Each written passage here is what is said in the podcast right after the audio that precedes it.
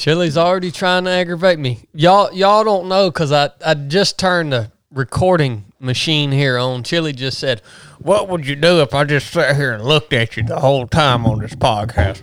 How pissed off is that going to make you?" He's already trying to aggravate me, man. Yep. And I'm over here trying to have a good day. I just looked in the back of my truck and I got a whole gallon of water in the back of my truck. Fresh spring water. Forgot I had it back there. Walked up in the office, turned my computer on. Actually, I didn't even turn it on. I just clicked the mouse and it came on. Nothing was reversed or the thing hadn't shut down or somebody hadn't turned my keyboard off or Wasn't outdated. it just turned on. yeah. And that doesn't happen very often because what y'all don't know is Blake, uh, he allows his young children to come in here and sabotage my computer. I, I assume on a regular basis because every time I come in here, something's turned off or switched around, or my mouse is upside down, or something. Yeah. Keeps them worked. busy. Keeps them busy. Yeah. Uh, so it's been a great morning so far. Uh, President Blake beat instructor Chili on the dang team PT. I couldn't believe it, man. And, and you know what? He didn't believe he could win. I had to coach him through that PT, right? I knew he was going to say this. So, The whole time he was talking to me, I knew later on he's going to say that. he co- coached me through this. So this morning was a uh, a swim. I don't know how far, two hundred meters. It was two laps in the lake. Uh, and first of all, let me tell you, when I when Blake texted me yesterday, he said, "You want to do range range day for Team PT?" I said, "No, we're doing a triathlon before the wintertime sets in and gets too cold." He said, "No, it's already too cold. You you need to work on your shooting." And I said, Which "No." is true, right, Chili? I said, no, I'll work on my shooting on my own time. And so we did a triathlon this morning. Uh, Krista, you crushed the swim. What the world? Where did you come out? I didn't think you could swim. Where did that come from? Uh, You were well, on my I don't know if I'd really call it swimming, but it was a shorter distance, so I think mentally it was a little easier to push through it and go a little faster. What stroke did you use?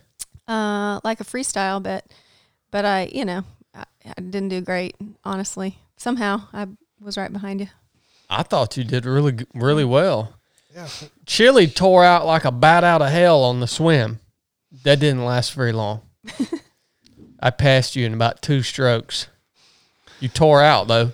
And then part of the way through that swim, I thought, if somebody's watching this, it probably just looks like a bunch of two-year-olds splashing water out here, and somehow they're propelling themselves. Well, the only people that would have seen a, seen it was would have been Dennis and his partner. Dennis was standing on the side of the road there in the park, running that blower at about two RPMs. What- Idle what- speed. What was he doing? killing time, man. Dennis, if he would have throttled that up, he would have been done with that and had to find something else to do. Dennis, what the crap were you doing, man? You literally you're supposed to give the blower gas so that it generates blows air and gets the leaves off of the road. Instead, he was just idling the blower and like blowing the leaves one inch at a time. You're acting like you knew what was going on, man. He may have been meaning to do that. Uh, well, that's why I'm asking him here on the podcast. Well, he what- what definitely What are you was. doing, Dennis? He was meaning to do it. Yeah. Yeah, because he was doing it. so he saying. definitely meant to. But, you know, that's how government work is, man. There's always more work to be done. So the tasks need to take longer so you don't have to do as much throughout the day.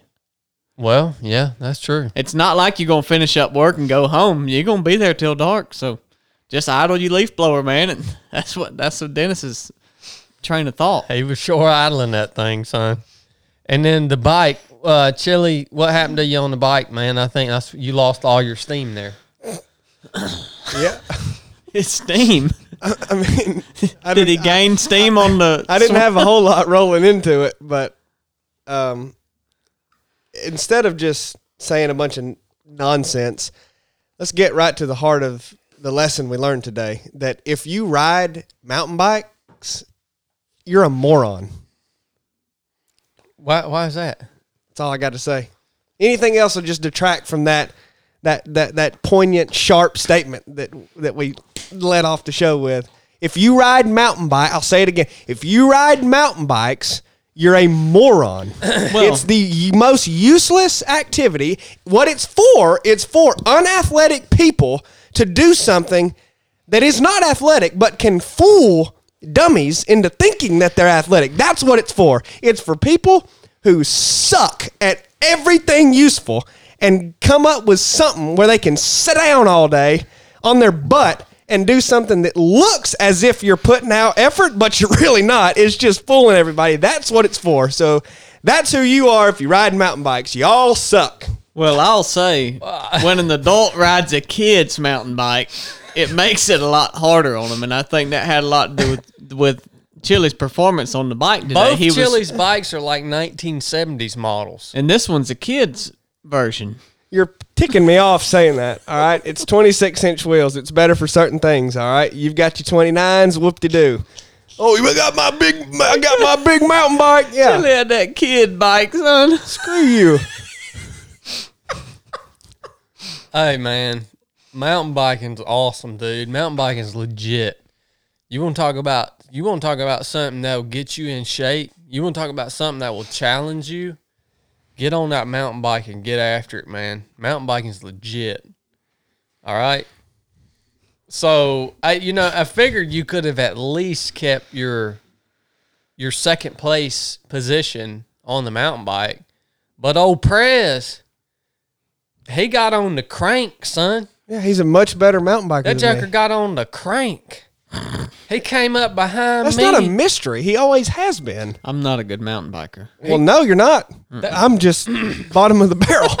that joker came up behind me, and I said, "What in the world is happening here?" he caught you on the bike.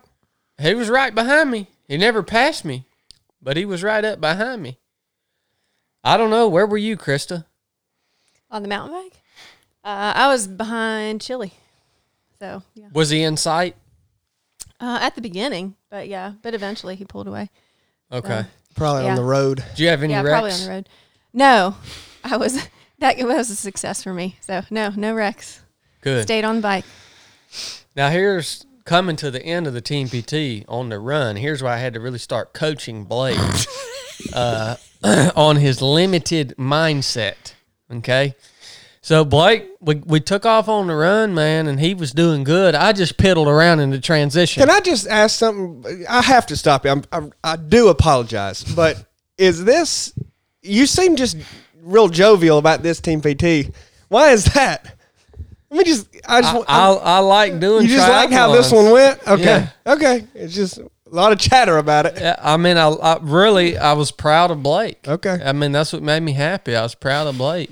Uh, he usually Okay. Continue. He's Why were you proud of him? He, well, because he's usually sucking hind tit, and today he he actually looked like a athlete, like somebody that might give guys like me or you a run for our money, you know, every few months. So, I'm a warrior, not an athlete. Don't call me athlete. so How'd you coach him through it? well, so I just pedaled around on the transition. He, he comes in Yeah. hot, you know.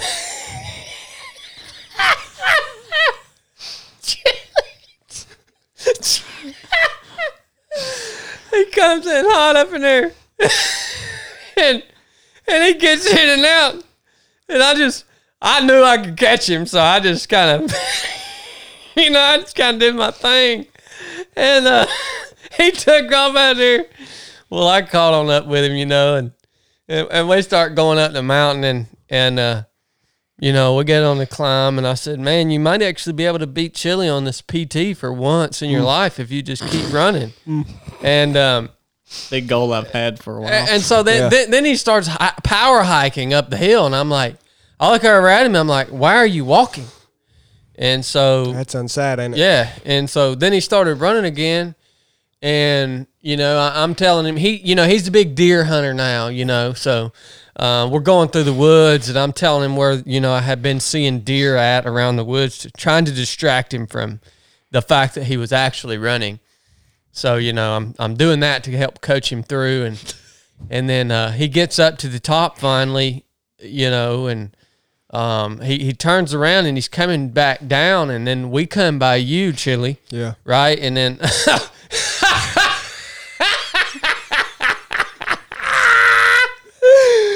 comes by you and then uh, he looks back at me and he said, I said, man, I think you can win this PT, Blake. And um, man, he looks over at me. He says, "Nah, man, Chili's gonna catch me." and I said, "Uh, I said, now look here, man. If you put out, you can win this mm. because Chili." Big, hold on, this big pivotal moment. Spend a little time and talk us through this. yeah. I said, if you put out, you can win this, man, because Chili can't run downhill. Right. If you just keep moving, Chili can't run downhill. And so at that point, he thought he had the epiphany. He needed someone to, to believe in him. He had that. bel yeah. He needed somebody to believe in him. Every now and then in our lives, we need someone around us that believes in us. Because even even when you can't have faith in yourself, man, if someone has faith in you, it, Yeah. it, it does something. because to you can't always believe in yourself. That's right. And, and so I, in that moment, I believed in him, and I said, "You can do this." Someone then- clip that and make a reel. A- and and he he flipped his mindset and he said, "You know what? I if Chad believes in me, I can believe in me." Well, I thought, you know, if you want to get something done and, uh, you know, if you really want to do something and it's important, and, uh, anyway, And so so he started running fast. And he got to the end, he got to the end up there at the top. And I said, "Man, I said, no, man. Take it into the house. I said, take it into the house. And he ran it all the way into the house, man, and crushed you. Yeah. So that's what happened. Yeah. Does that sound accurate, Blake? it's a little exaggerated, but Well, for the for the people at home, not that Blake needs this, he's beaten me at countless team PTs before. Every time we go to the gym, triathlons last year. I mean, it's you acting like this is the first time you ever beat me. I don't know that he's ever beat you on a triathlon. I, I really don't. I don't. I don't know that he's ever beat you on a triathlon. Whatever. Um, Last year we made the runs longer. That was one thing. Last year the runs were about eight miles. Like that's when Blake gets hot feet. so yeah. bad. Okay. So that was Team PT. Do we have any housekeeping to cover on on today's episode? It's October. I don't think so. Okay. N- nothing, nothing you can think of. I mean, the only thing we've got out there that's not full is the basic course. The new dates for next year. Yeah. Well, we haven't. Yeah, we haven't even. So and the race. the race. And the race. Sign up for the race. yep. if um, you were one of the ones asking for it and you don't have something else that you already committed to because we waited so late to get this on the calendar, then sign up. You got no excuse. And if you do have something else you committed to, just cancel that and commit to ours. Exactly. Yeah. Um. It's inexcusable not to be there. and Patreon. If you're not on Patreon, you should get on Patreon because I talk a lot of crap on Enough Said podcast that y'all probably like. I'll tell you, man, you're giving a lot of value on that Patreon. I just did a I just did a uh, an initial v- review on the Springfield Prodigy, Yeah. this new pistol on Patreon the other day. Well, I looked on the other day. You got a post coming out every day of the week. Just about. I put I do a lot of stuff. I'm I'm ac- I'm actually about to do a video on Patreon, and I'm gonna talk about the four mile timed run. For all you guys that like to run, I'm gonna talk about the logic behind the four mile timed run. Four nautical miles. No, four Okay. land miles, Okay. What uh what was your time yesterday? 26 minutes, 26 minute four mile. It's pretty good. I think that may be one of my best times. What do you think you could do a 5K in? Ooh. Mm. 19, 19 01. He won't break 19 because he ain't, a- you know, he ain't clutch. But 1901, 1902, right in there. We didn't do that as Team PT one day. Well, th- this is what I'm going to talk about on Patreon. The difference between this 5K and the four mile timed run. There, there's a there. The, okay, there's Oh, a yeah. distinct advantage to utilizing the four mile timed run as a marker in your training versus any other distance. Okay, so I'm, um, that's that's the next thing I'm coming out with on Patreon. So i- if y'all aren't on there, join us on there, man. If you want to, uh, and that's where it's a private platform where we get to do private stuff. Well, look, a lot of the stuff we do, just some people just can't afford it. But this Patreon ain't but five or ten dollars a month. That's right. And if you don't want to, that's fine too. Yeah. Just keep listening to the podcast. Anyways, that's housekeeping for today. Uh, you, you guys go ahead and debrief our trip this past weekend. Debrief it. Time for y'all. Well, he wants us to do it. I mean, yeah, I want I want to hear what y'all have to say from your perspective because the whole pretty much the whole time I didn't know where I was at. well, we can we can take different parts of it, Blake. the, but the one thing I will want to, the one thing I do want to say go. is if you guys live in Alabama, in the Tuscaloosa area, isn't it Tuscaloosa where we were? If you guys live around there, y'all should go over and see Pastor Randy at New Beginnings Family Worship Center. These are good people, man. These are solid. These are solid men and women. I, I really like spending time with them. Okay. So I I do know where I was, but I didn't know specifically what happened over the weekend. So I want you guys to debrief it. let's start with the shooting. Yeah. Go ahead, Blake. Well, yeah, I mean they um Chad goes was over there to speak for the They've got a little men's group meeting at the baseball country is what they call it. And uh, so they had the baseball team over there and their church men's group and they Chad is speaking at the men's group, but they wanted him to do something a little extra, so we thought, well, what about a shooting demonstration? And so we we do that. Chad does it. He goes back there, sets his target up. First thing, he brings a big steel metal T post and no nothing to drive it with, so he finds a stone and drives it in the ground with the stone. I didn't believe he's going to be able to get it, but he got it. And uh, Well, it went it went about an inch in the ground. Yeah. you can get that in with your hand. Yeah, he he got it about an inch or two in there, and so he runs through our time standards, what how what they are, how you shoot them, and we get up there, and he's gonna do the first shot from the high ready, I think it was, with the pistol, and I hit the buzzer and beep, pow, he's shooting still.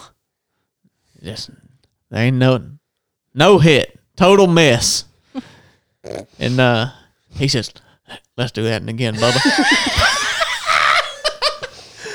I did I, I did that on purpose. Yeah, yeah, yeah. Well, you want to go ahead and talk about your logic behind that while we're here? Yeah, yeah, yeah. Oh, Behind yeah. your I did that on purpose. Yeah, I mean, you know, when you when you're up in front of a uh, when you're up in front of a crowd like that, you know, and everybody's looking at you like you know you're somebody, you know, you got to go ahead and do something stupid just to hum- humble yourself, humiliate yourself right off the bat, so you're not held on too high of a pedestal. There's okay? pro- there's probably some smooth brains listening to this that'll believe that. Yeah. Yeah. If you guys ever have the opportunity to, to, you know, go do something, you know, in front of a big crowd, go ahead and right off the bat, do something stupid. Okay.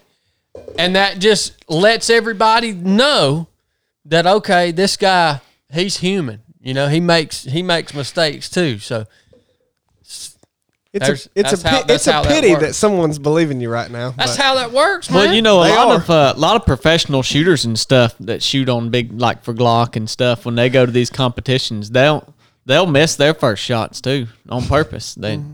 it's a strategy. I've seen that a lot. Yeah, Put That's yourself behind thing. the power curve. That way you have to perform at a higher level Mm-hmm. to catch up. Well, that's why I came in at the end on the swim today. Oh, okay. Yeah.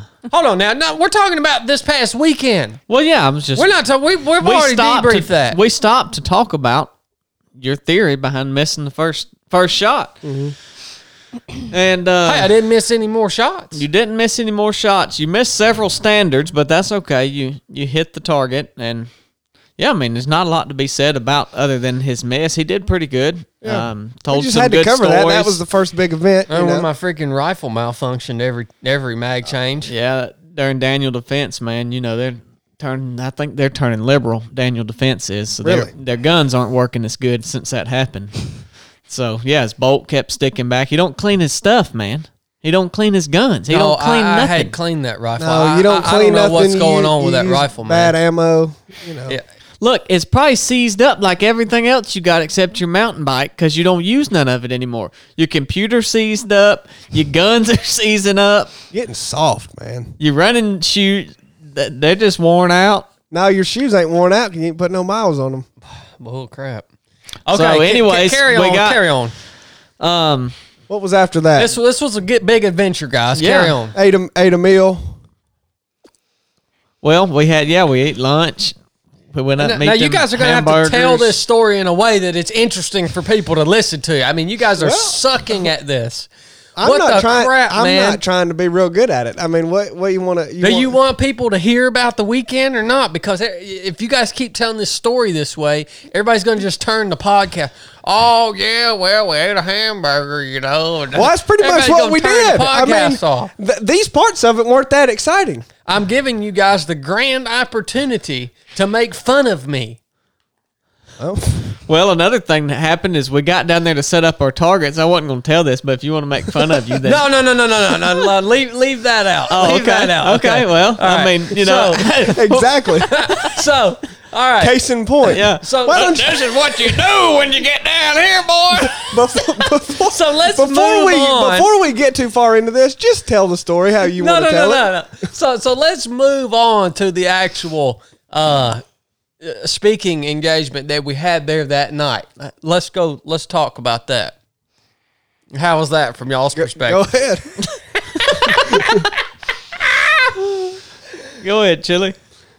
Well, it's ju- I'm just I'm gonna do it in an unsatisfactory fashion, so I don't really feel like talking about it. I mean, you you I'm gonna give you a chance. you here. talk to a there was just picture this it's a it's a mixed scene here there's a whole college baseball team filled with 18 to 22 year olds in in the front seats and they're all pissing off chad because he doesn't like youths but he's he's acting like he doesn't mind them for the beginning of this so so he doesn't make everyone scared. And then there's older men in the back. It's a it's a, ch- a men's group at a church, New Beginnings.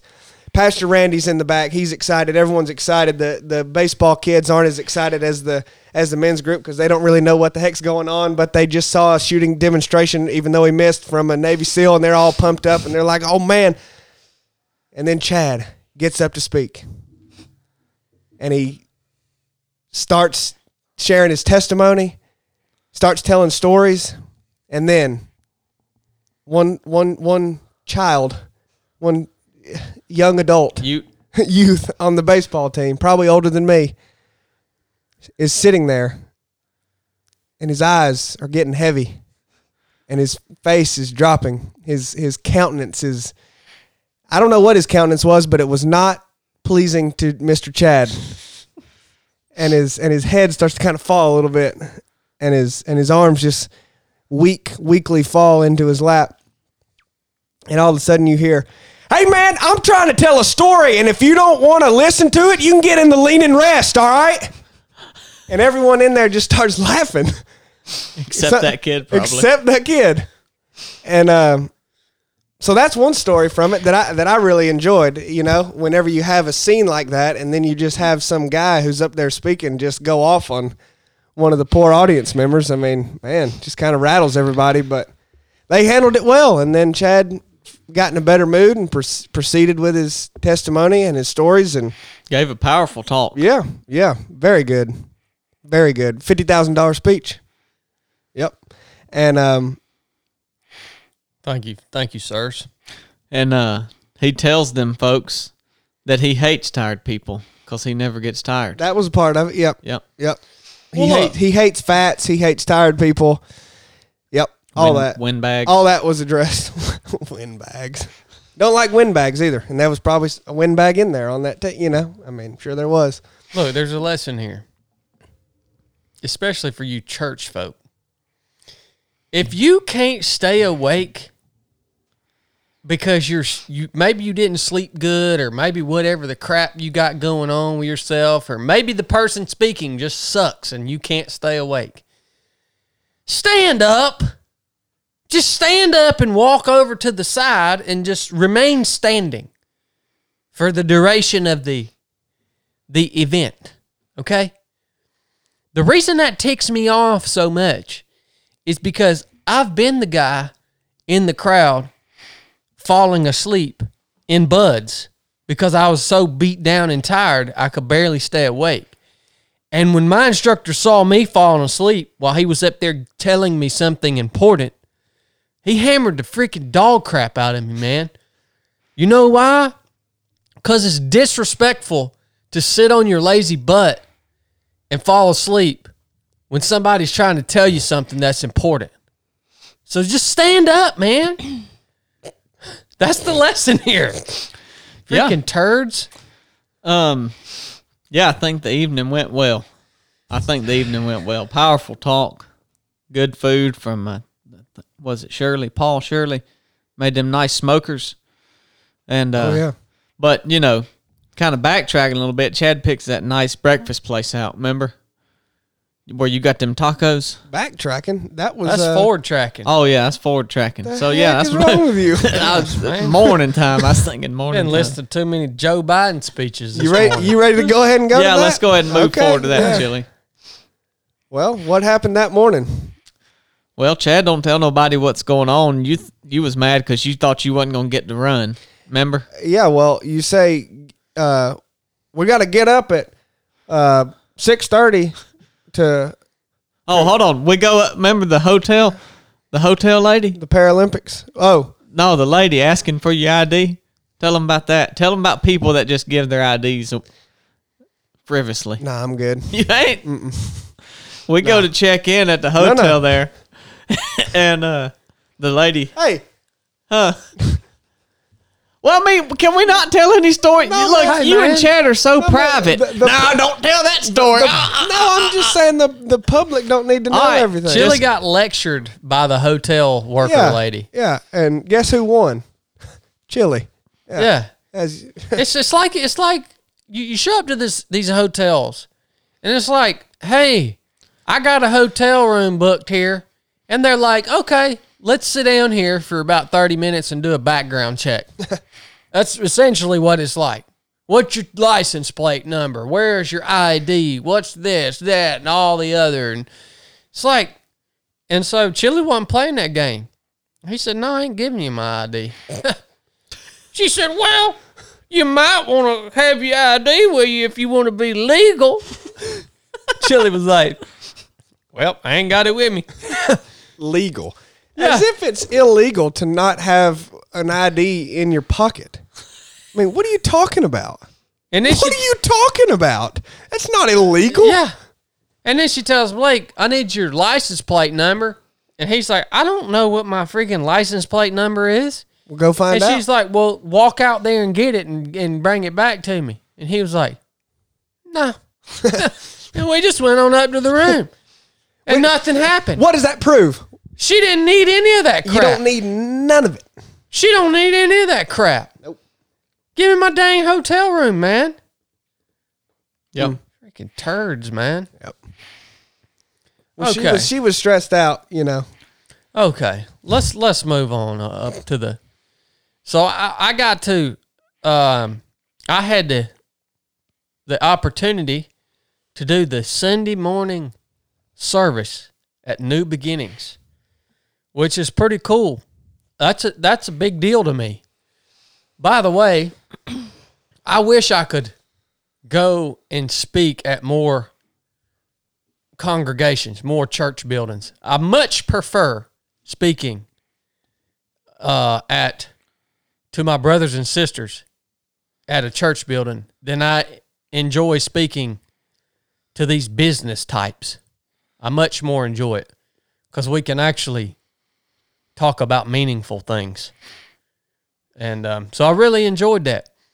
But you guys got some pretty good laughs Y'all got some pretty good laughs out of that. Out of the speech. Yeah. Yeah. That's another powerful talk. Well, yeah, you don't know how to. You, that's that's your mo, man. It's gonna be, but there was, you know, it doesn't mean there's. It's not without its odd occurrences. Yeah. I mean, we had Chad's telling the story up there. Who did y'all say it was Tamar? Yeah. In the Old Testament that got raped. and her brothers told the boys that did it, we're going to forgive you. And it's no, all right. it's it's deny. It's uh this this lady's name is D D I N A H Denia, the daughter of Leah. It's Jacob's daughter. Okay, I have the story right here. Let me share with y'all a Bible account. I'm done. Okay, be done with it. Y'all aren't doing it right. look, Jacob. let's hear it. Jacob moves with the people of Israel. They move into a, a kind of a new part of the country, and uh, one of these people, the guy's name is Sachem. Uh, he's the prince of this new country. Sacrum. He saw this lady, Dinah. He saw her, and he took her and laid with her and defiled her. Okay. Well, and then he ends up falling in love with her. So, um, so he goes to Jacob and the people of Israel and says, "Hey, I really love your daughter. I know I took her and raped her, but uh, I love her and I want to take her now as my wife." And so these guys, her brothers, got real upset about it. Okay. Now this is in Genesis 34. If you want to read the the whole story, her brothers got real upset about it, and her brothers told this guy, this prince, Sachem, whatever is, however you say his name, said, "All right, y'all can have my y'all can have my sister as as your wife. y'all. Well, you can have my sister as your wife, but you're going to have to take everybody in your town here, and all y'all men are going to have to circumcise yourself. All right? If you want to intermarry with the people of Israel. Okay? So they agreed to it. They said, This sounds like a pretty good deal. We'll go ahead and make sure all of our males are circumcised, and now we will be able to intermarry and trade and, and do all this stuff with this new people that's moved into town. Right? Well, they did it. Dinah's brothers waited until three days after they did it. And these fellows was very sore. The Bible says this, okay? Uh, let me see right here where it says, um, okay, and it came to pass on the third day that they were sore. I imagine so, okay? And two of the sons of Jacob, Dinah's brothers, Simon and Levi, took took their swords and came upon the city boldly and slew all the males, killed every last one of them. They were so sore they couldn't even get up and fight back. I thought this was a genius tactic. Okay? And they they slew this prince that raped their sister. Uh, they took their sister back and uh, they spoiled the city. Uh, they took all their sheep, all their oxen and donkeys, and and just just spoiled the whole city. Even went as far as to take all their women for servants, and and they went out. And and let me tell you, Jacob said that basically. I'm summarizing here. He said, "Darn boys, that was pretty rough. that was a little rough. Y'all might have went a little overboard with that, right?" But they answered and said, Should we deal with our sister as a harlot? And I just thought that was a genius tactic, and I thought it was pretty justifiable in my book. But I told that story, and y'all seemed to get an awful kick out of that. Well, uh, Well, just, yeah. I think the reason that it had nothing to do with what you had just been talking about. You just kind of threw it in there to wake everybody up. You know, you can wake people up by yelling at them. You can wake people up by clapping your hands. You can wake people up by running up and down the aisles and doing all that. But that's, I mean, that's kind of ludicrous. Chad's preferred method of waking people up, waking an audience up, is to just tell them a story that didn't really relate to anything that that he had just been saying, but that just leaves them sitting there with their mouth agape. That's that's pretty much what what he did. I mean, you basically that was really the point. Right? I mean, No, you no, were no, like, no. some people don't even like reading the Old Testament, but I like it. Here's a story, and I mean, that's pretty much how Well, you that that's how I fit this in. That's That- how I fit this in. That was this transition from Yeah. Old Testament to New Testament. Yeah. because basically the essential the essentially the the message that morning was you guys us generally we think too small about the God that we serve. And then that leads to You said, "Look here, you got a problem with somebody? that you leads thinking to, too small." So we think too small about God, which leads us to think, well, we have to be self reliant. And then when we try to be self reliant, that leads to worry, anxiety, depression. That leads to always self reliance as a Christian is a dead end street um, because the uh, this entire Bible points to our insufficiency. And so we had looked at many examples in the Old Testament. And then I said, okay, since I know a lot of you Christians don't like the Old Testament, I'll give you some examples from the New Testament. And then I said, I like the Old Testament. Let me tell you a cool story. yeah, it was just uh, funny how the setting and how you said it, and you know, it was unexpected.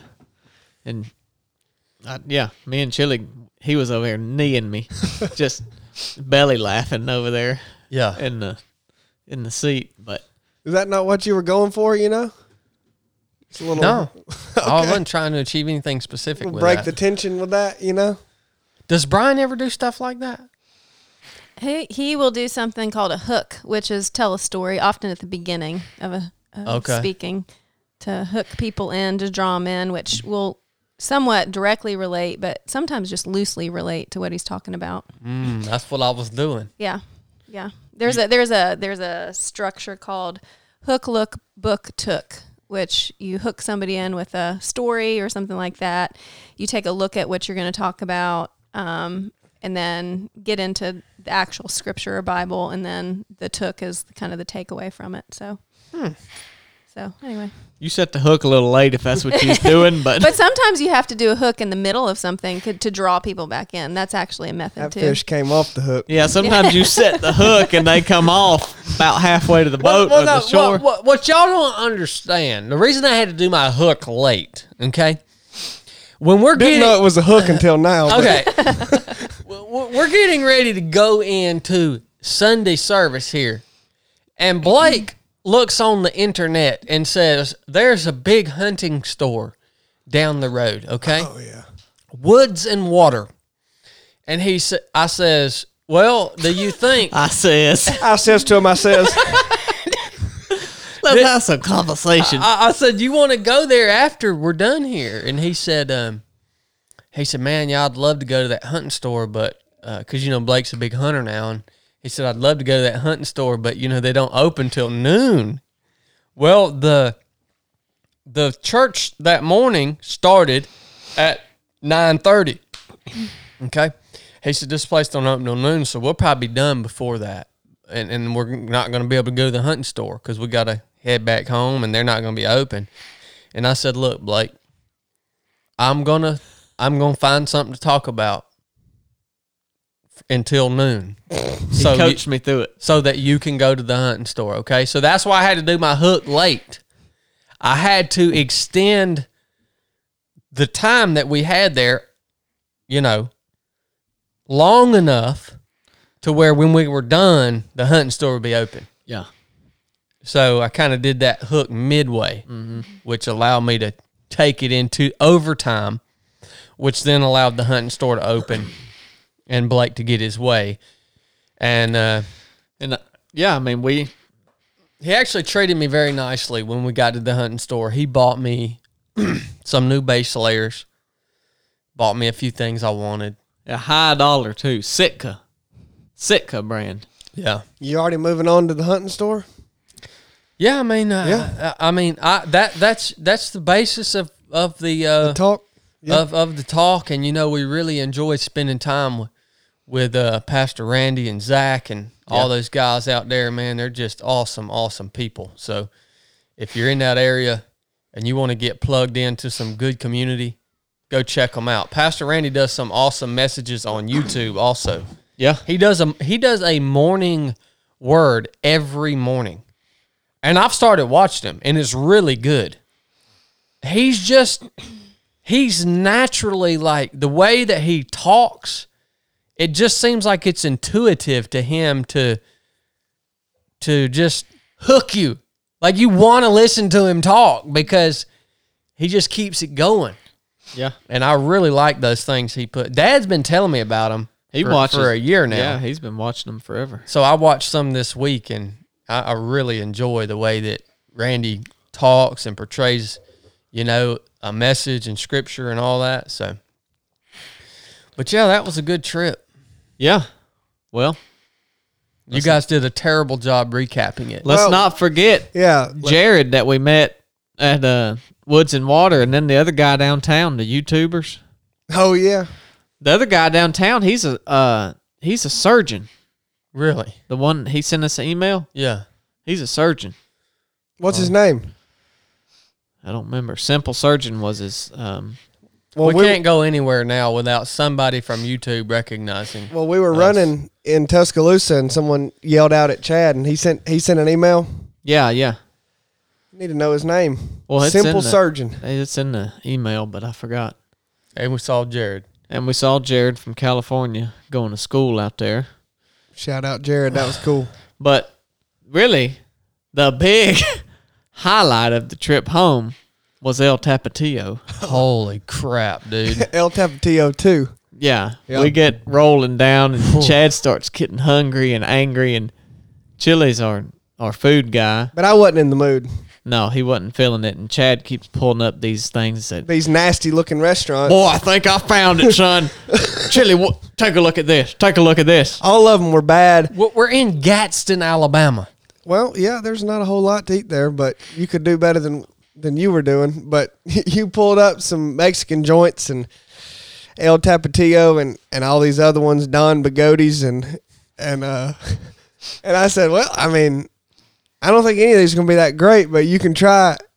You know, any of them you want. I mean, that one looks like you get something all right, El Tapatio. So then he puts it in his phone. We drive up to it, and it's not even the one you showed me. It's number It's, numero it's dos. number two. I mean, I don't. That's that don't even mean that it may be totally different. Yeah, it Well- ain't. This ain't the red iguana. No, no, it ain't red iguana. Definitely not. or that. uh Where? it, What was the other place we ate at out there? Those other tacos. I don't remember. Those were good place was too. Unbelievable. yeah. Um. No, it's you know Blake wanted to go to the catfish hut. Top of the river. Top, of the, river.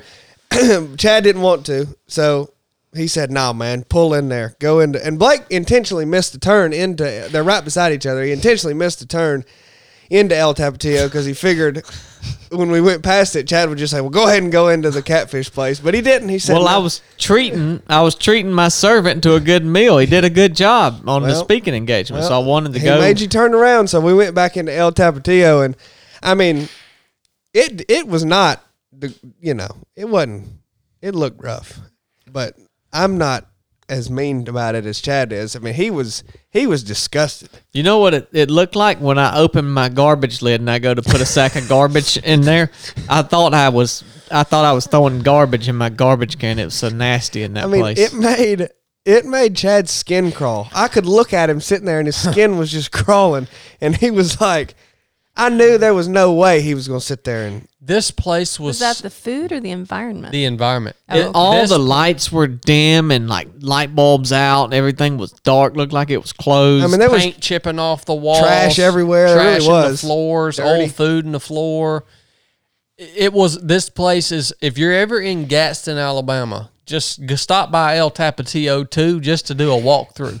Okay, It- it's so nasty in there that I felt immediately dirty, like I needed to take a shower just from sitting in there for Now I will minutes. say, now that we've said the name of it, I don't want to disparage these people. No, they should be disparaged. They run, they, you know, they're trying to make a living here. I ain't trying. They're not trying very hard. Well, I bet they, I bet their food ain't that bad. I, f- I don't. I mean, I don't want to sit here and ruin something. You just literally said, "Hey, go to Gadsden, Alabama, and go in there and tell them your place sucks." I mean, I well, don't we want sit that. down. We can get make it to the seat. Yeah, Did you actually eat there, or did you get up and leave? Oh no, oh no. We we sat there, and they kept looking at me, and they could see it on my face, and they said, "Chad, the you're not eating here. We're just we're leaving here." Okay, so we got up and left, and and I, I just kept thinking, if the if this restaurant is this dirty, in the places that the customers are sitting and eating, what in the crap would it look like in the places that the customers can't see? I, it would have had to have been horrendous. yeah, no telling. So Yeah. we got up, walked back out of there, and I think they thought we were dining and dashing or something. I, they they they, they asked, watched us walk in I five know. seconds ago. I mean, I think they must have been on drugs or something. everything good? Yeah. we just walk out of this place, don't say a word, and head over to the top of the river and eat fried catfish. One thing that I saw at top of the river, they asked us if we wanted butter to put on our cornbread. And it what they would they gave us these packets of butter. Whipped spread. And then you look at the package, it's not butter. It's vegetable oil, It's vegetable oil. Yep. I'm like, what in the crap is this, man? margarine. uh, Alabama, man. I mean, I don't know about all of Alabama, but like What's the quality of the restaurant you were eating at? it was the, that was the best quality restaurant in Gadsden, Alabama, Yeah. except for Harp and Clover. Yeah. Harp and Clover is a good restaurant in Gadsden, Alabama. They were closed because you spent too much time in the daggone hunting store. so It's your That- fault, Blake. Yeah. It's all your fault. That- I'll, nah, that's fine. that concludes our mission. Thank you, gentlemen. Well, I want to talk about what I wanted to talk about today. We've already talked for 47 minutes here. Golly. I think we did talk about what you wanted to talk about. Well, I, I actually wanted to talk about, Correct. That's right, Chili.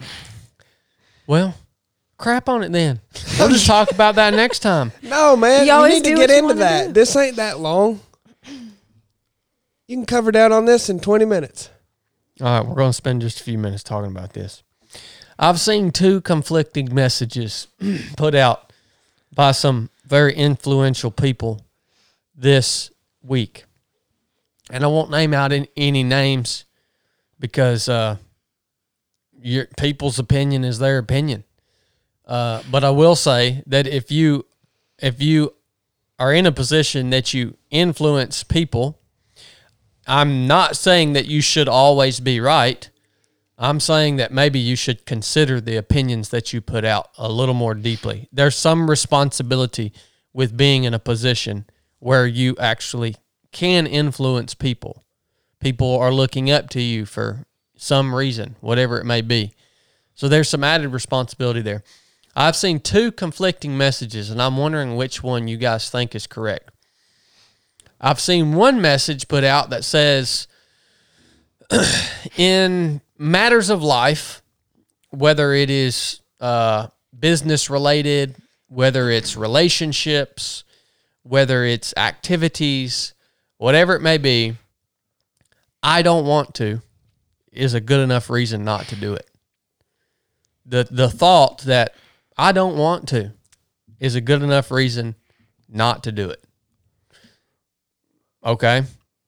The other message I've heard put out is how do you know that you're doing what you really should be doing? The way you know that is you're probably not going to want to do it. Okay? You see, they're two totally opposite messages. And so I can only speak from my personal experience in life. Now, I'm not one of those people that thinks you should always just seek the things in life that are going to make you uncomfortable all the time, right? Yeah, you got to do some things in life that you want to do just for the sake of wanting to do them. Um, but one of the things that I told the little kids at the at the group on Friday fr- or Saturday night, the little baseball kids, one of the things that I told them, my life is very unique in a way. Uh, it's like that old Waylon Jennings song. Um, you know, I I don't have to work. I don't have to work. I don't have to do any of this. I don't have. I'm not bragging. It's just it's the way my life has worked out. I I did what I needed to do early on in life, and now I'm in a position where financially I don't have to do anything. Okay, not that I, don't confuse this, listeners. I am not rich. I have uh, enough money from my retirement to cover down on my day to day needs. And so I find myself now uh, when I am essentially doing what I am called to do as it pertains to what I'm called to do, what God has called me to do in life. Dang near everything I'm called to do, I don't want to do. Even this past weekend, I don't like to be in buildings around people.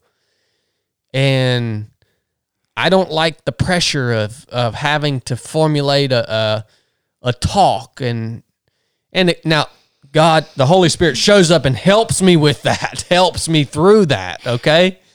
But I don't like it. I don't want to do it. Like what does Chad want to do? If Chad used that line of thinking that I don't want to do it is a good enough reason to not do it, I would probably self destruct. Um, and so, in my own personal experience, I've got to go with the line of thinking that when I eh, when I am doing something that I don't necessarily want to do, there's that underlying reason, right? That's usually what I should be doing. I've got to go I've got to go with that in my own personal because here's the thing. Your body, you, your human body and your mind is so weak. And really what your what your your primal mind and body all it is really interested in is self-preservation. Okay? Your body wants to preserve itself. Um and yeah, that'll lead to self destruction. This, I don't want to do it. This thought, I don't want to do it.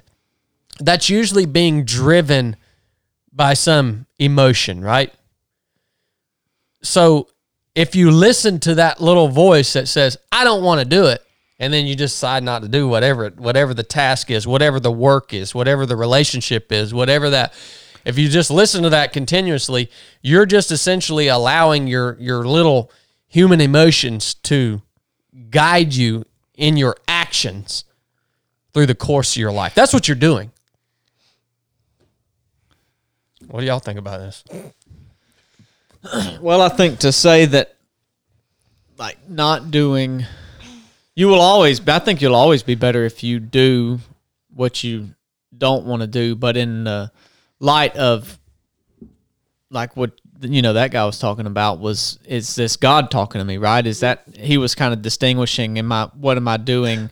That's the way he put it. He said, he said, how do you know if you're hearing from Jesus, God, how, as a Christian, how do you know if where what you're being drawn into? Like so many Christians say, God spoke to me in my spirit, right? The Holy Spirit was was really urging me to go this direction.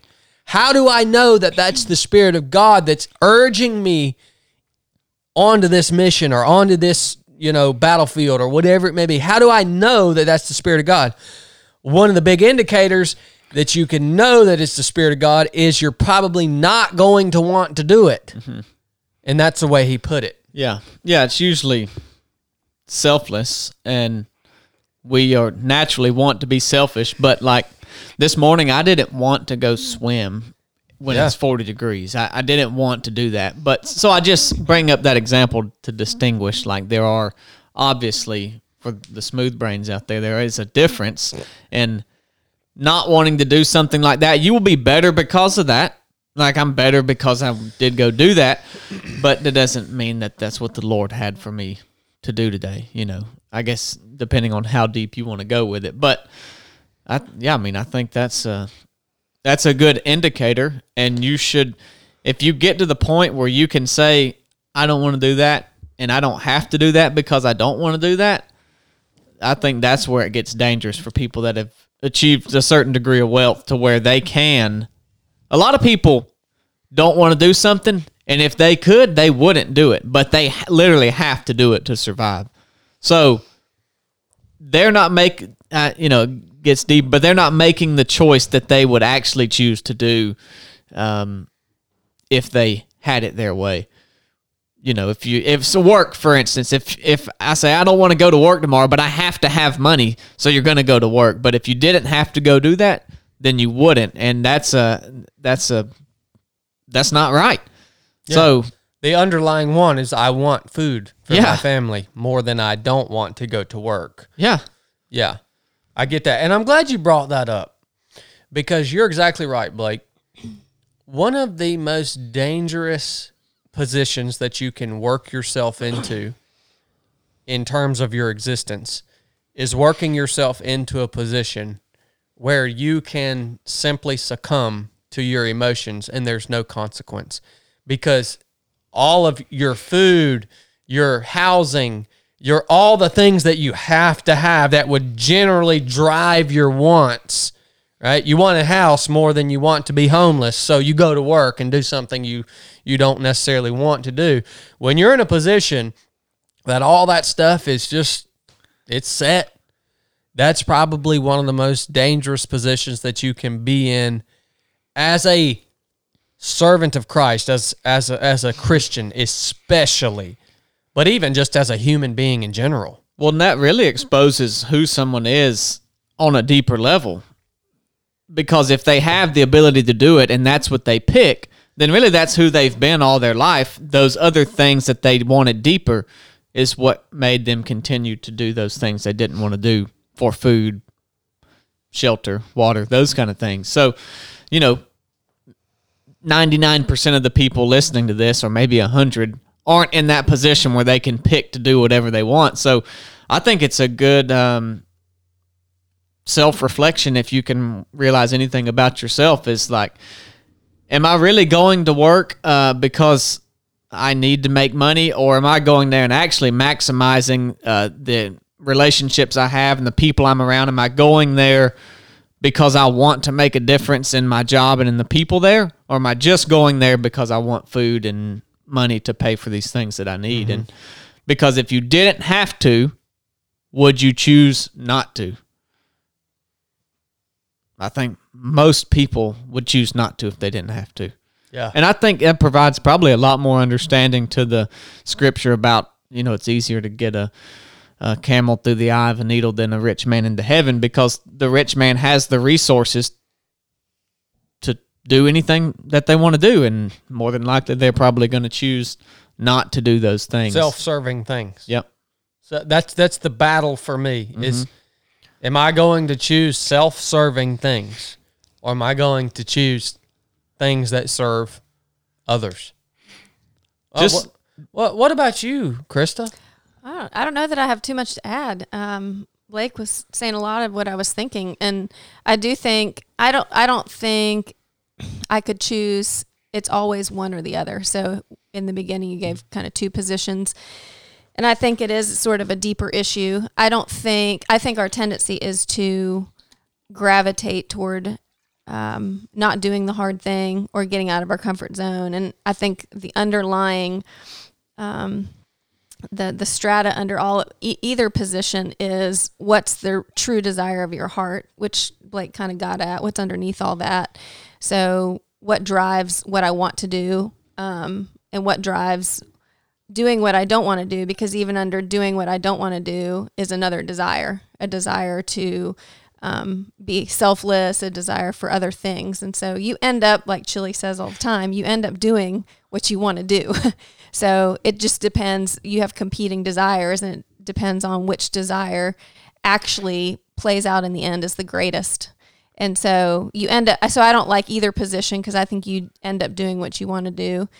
But I do think our tendency is to be comfortable. Um, a lot of what drives us as people is fear. And so we often do what we want to do because it makes us feel safe, um, because it's it's easier, and so we take the path of least resistance.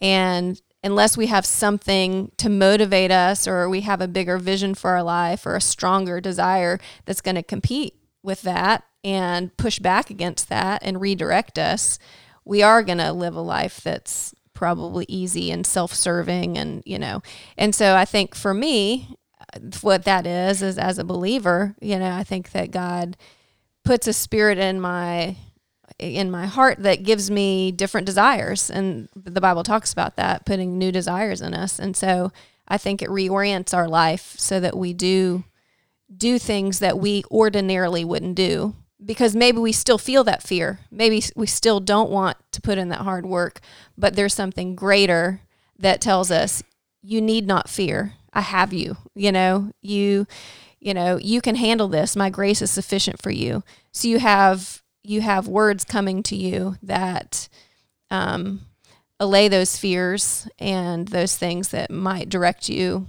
to self-serving uh, self-serving life. So I guess those are some of my thoughts around it. Yeah. There's a verse. I don't. I was trying to find it, but it's in Galatians, and basically we've talked about it on here before. But it basically says that liberty is not a license to do what you want to do, and that's exactly what we're talking about here. If you have, uh, like, if you have the liberty or the freedom to be able to make those choices, it's not a license to be able to follow through with them. You know, if you have financial freedom, it's not a license to have a loose bank account and not watch and not be a good steward or watch where your money goes. Or If- be a contributor. Yeah. If you're in really good shape, it's not a license to go eat a bunch of junk food and and overindulge in food just because you're not going to get fat because you're burning it and in any area of your life. So liberty is not a license to go do self-serving things. And I think that provides a solid answer for exactly what we're talking about. What about you, Jilly? Yeah.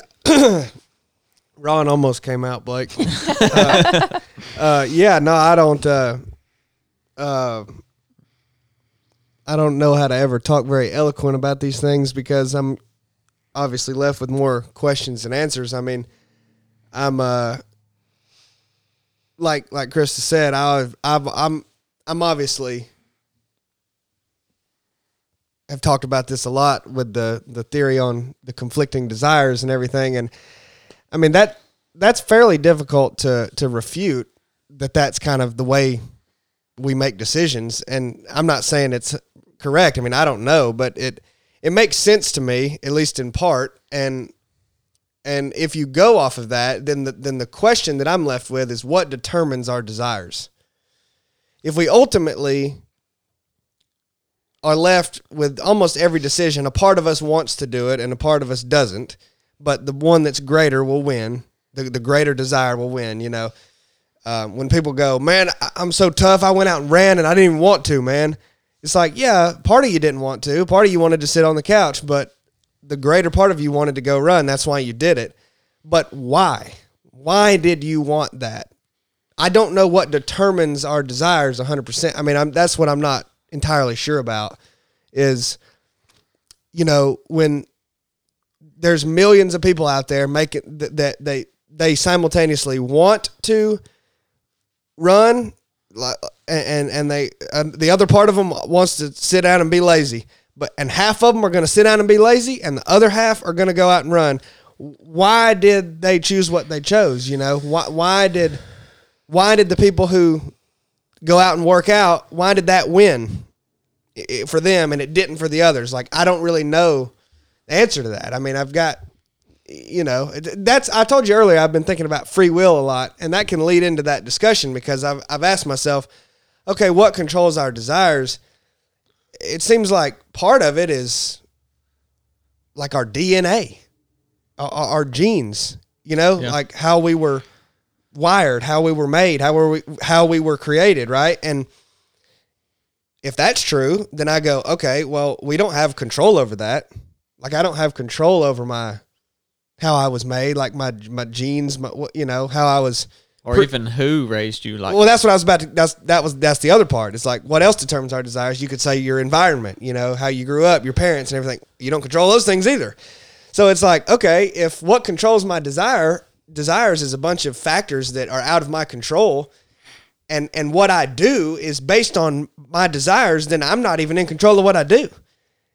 And I don't know. I, that there's obviously logical flaws in that, but I'm just that's just how I'm, you know, initially thinking about it whenever we bring this stuff up, and I'm like, yeah, I don't I don't know what what really controls our desires. So someone that says not wanting to do something is a good reason not to do it, you know.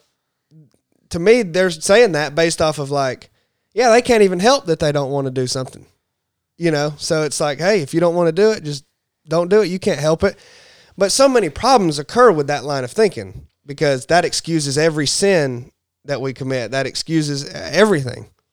Because you'd go, okay, well, we didn't even have the free will to choose anything.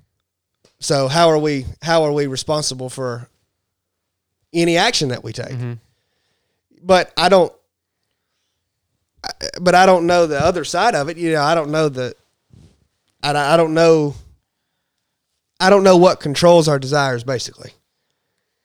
And you know, we ask all the time um you know, God, your desires and not mine. I want, you know, there's a point in people's lives where they say, you know, where they say, I've got my own desires, these flesh desires, you know, and then, but I want to, I, I want to carry out your will. I want to carry out your desires for me. But even the decision to want that, where does that come from? You, you know, Well, that's a gift. yeah, I mean that. Well, that that's what I'm saying is like you know at what point is are things our own actions and our own autonomy, and, and what is when does you know when is it God interceding on our own life and giving us whatever it is? Yeah. the question could be posed: Is anything our own? Well, I, I know, man, and people, you know, all the time people say, people even pray. This is a common prayer, Lord, Your will be done and not mine.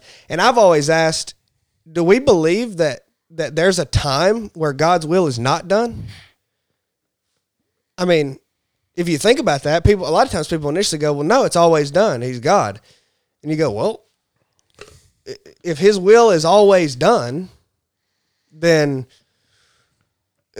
You know, I'm not in control of I, I think more or less what what that is what that's about Oh, is, know- is showing a po- the posture of your heart toward God, Correct. right? Because it's the way Jesus actually gave us the template to pray was Right. Lord, Your may will- your will be done on this earth as it is in heaven.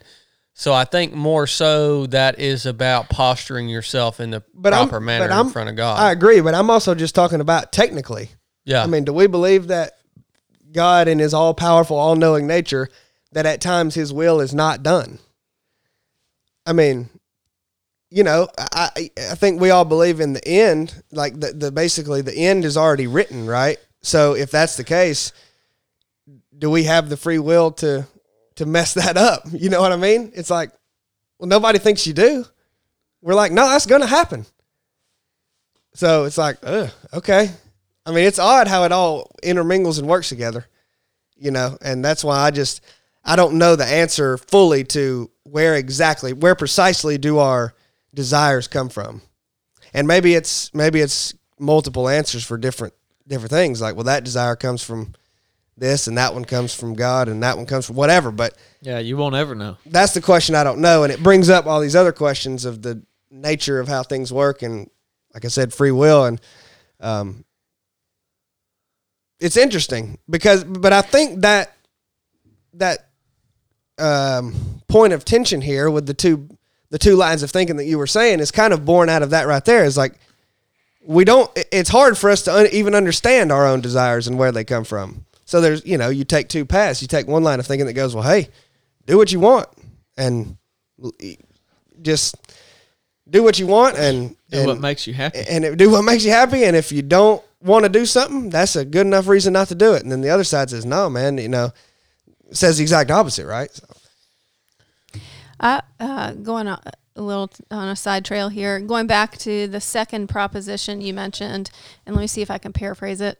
This is these are just my words, but um, some people might have heard it as if there is something you don't want to do that likely confirms or affirms that it is something you should do. mm, Is that true? Eh. Is that I mean, kind of w- paraphrasing what he was saying? that's a leap there. yeah. Yeah. But is that kind of what he's yeah. Because I was just gonna say, I think some people could hear that and say and take it as an absolute. Like well, you even mentioned oh, that too, Blake. Was that part of what you're saying? That like don't just take that to mean oh just because you don't want to do something means it's from God. Right, right, Like- right. Yeah, yeah. Because Yeah. I just want to make sure like people didn't hear that too. Like, because I think there is something about listening to our intuition and some sometimes our desires of what we want to do um, actually are something we should listen to. And so that's why I, I didn't want to choose one or or the other because I think we need to be a little nuanced about it. Which I think this discussion is is um, Yeah. showing that, but but I don't think one is absolutely right and one the other is absolutely right. So The, The- the reasoning behind from from a Christian perspective, the reasoning behind the statement of you're generally not going to want to do what God is calling you to do. The whole reasoning behind that is because when when you're following Christ, one of one thing that Christ has to provide for us are situations where we realize our own insufficiency. Because without those situations, we will not rely on him as human beings. We we we always default to self-reliance because it's what we can understand in this physical world that we live in. So I Well, think and that's, the all, biggest reason. all throughout the Bible. I mean, that's what so many stories are about. You know, God using Moses and all all kinds of prophets wanting to run from what He's calling them to do, and you know, people putting their lives at risk. And so, I think that's that's a tool that God actually uses in throughout history, throughout His story, is using people who uh, don't have the ability, don't have the affinity, and and sometimes don't have the opportunity. And He creates those things and uses those things to to show um, you are insufficient.